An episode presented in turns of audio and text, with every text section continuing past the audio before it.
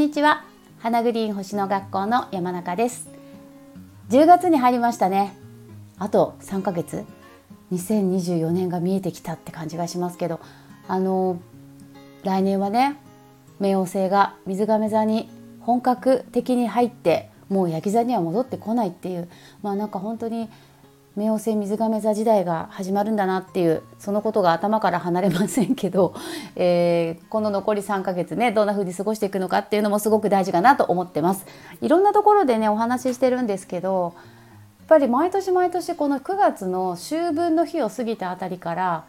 101112のこの3ヶ月間が、まあ、どんなことが起こったかとか、まあ、どんなことをしたかとかそれが翌年にこう影響しているような気がしません？なんかね振り返ってみるとつながってるんですよねいつも。だからあの逆算して2024年をどんな年にしたいのかっていうのをねまず先に考えてでそこをイメージしてあじゃあこの101112月こういうことしようみたいななんかそういうふうにしていくといいんじゃないのかないいんじゃないのかなっていうか楽しいだろうなっていうふうに思ってます。だから例えば来年は新しい出会いを増やしたいとかってねいう人だったらこの3ヶ月間新しい人にどんどん会いに行くとか2024年は、収入を増やしたいっていうんであればこの残り3ヶ月間を、収入を実際に増やしていくアクションをするとか、まあ、実際に増やしていくとかね。そうすると来年そうなっていくみたいな、うん、なんかそんな気がするんですよね。だからそういう意味で今日から今日10月1日ですよね。そう今日から、の3ヶ月間っていうのは実はなんかこう来年につながる3ヶ月ですごく重要かなと思ってます。で10月のね星の動きを、まあ、ざっと見た時にいろいろあるんですけど私が注目しているのはやっぱり火星のさそり座入りかな。まあ、まず10月はねあの天体がこう星座を移動するっていうのがめちゃくちゃ多くてあの9月なんかね1個だけだったんですよね。そう太陽が天秤座に移動しました以上って感じだったんだけど10月はいっぱいあるんですよ。もうあの水星だ金星だ火星だ。そう。だからまあ星座移動が多いのでそういう意味では10月ってすごくあの雰囲気がいろいろ変わりやすいというか変化の多いあの1ヶ月になるのかなとも思ってるんですけど、まあ、その中でも私が注目してるのは、まあ、火星のさそり座入りなんですね。いや火星のさそり座はさすごいから。そう。何がすごいってパワーがすごい。パワーがすごいってことはその良くも悪くもすごいってことなので、まあ、そ星の影響ってね必ずあのプラスマイナス表裏一体なのでもうこの星がここに来たら絶対いいってことはないしこの星がここに来たら最悪ってことも絶対なくて、まあ、自分次第でプラスにもマイナスにもできると、まあ、私は思っていてでえーと、火星ってさそり座の支配性なので、まあ、まず火星は元気になりますよね。で、えーと、さそり座火星はいや大体2年ぐらいかけて12星座ぐるっと回るので、まあ、火星がさそり座に巡ってくるのって、まあ、大体2年に1回。だ去年は来てないってことなんですよね。で、えーと、さそり座に火星があるとですね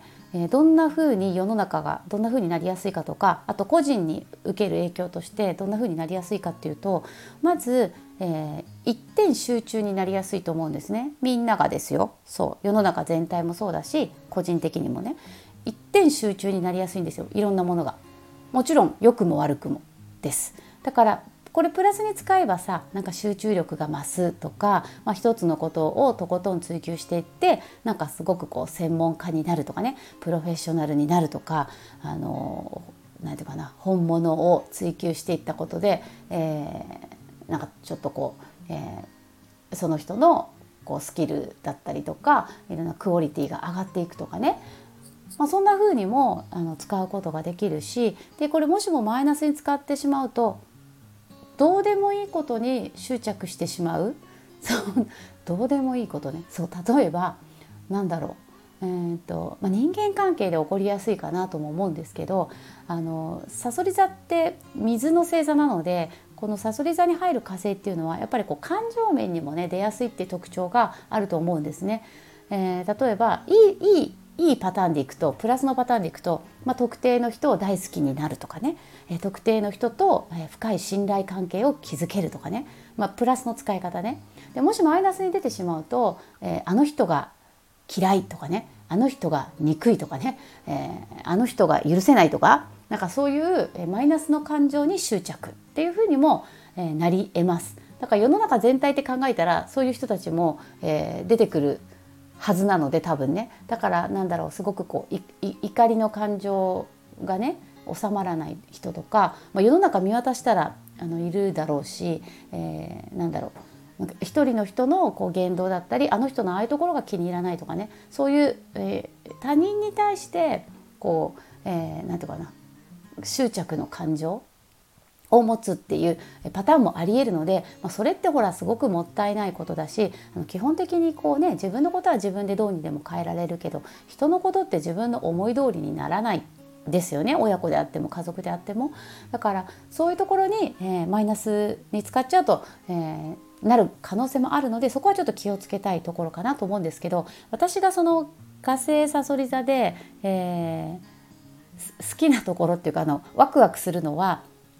一発逆転が可能だと思うんですよね。さそり座火星って。しかもさあの火星がさそり座に入る前日11日の水曜日って冥王星の逆行が終わるんですね。冥王星の逆行が終わって翌日に火星がさそり座に入るってもうここの何ていうの？バトンリレーじゃないけどこう1112っていうのはもう本当にさそり座を意識した方がいい、えー、2日間かなと思うんですけどまあ2日はもうちょっと前後でもいいんですけど。だからその一発逆転できるチャンスっていうのが10月にはあるかなと思ってて例えばまだ何も未経験なこととかままだスタートしてないこととかゼロみたいなね状態のものを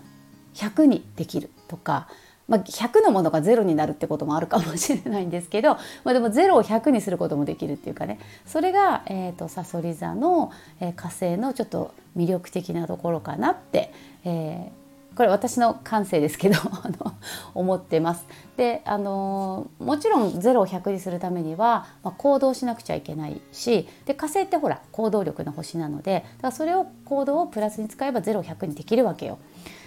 ね、まだ何も、えー、未開拓なね世界を100にすることもできる。そんなチャンスが、まあ、10月はあるかなと思ってます、まあ、火星がさそり座にいるのは11月24日までになるので、まあ、来月もそうなんですけどね。ただこう星の影響っていうのは移動する時っていうのがすごくパワフルなので、まあ、そういう意味では10月の10日あたりから、まあ、1112あたりっていうのはちょっとそういうことにエンジンをかけてアクセルグッと踏んでいくと、えー、いいのかなと思ってます。だから何かね今やりたいことがある方とか、えー、何かこう一発逆転したいことがある方とかね0100にしたいとかね、えー、いう方は、まあ、そこを意識して、えー、自分にとってプラスの行動を自分にとってプラスの執着をしていくと、えー、いいかなとおすすめしたいなと思います。ということで今日はさそり座の火星についてお話ししました。10月のね星の動きもいろいろあるんですけれどもあの最初にお話ししたようにこの10月11月12月はあの来年にねつながる3ヶ月になりますので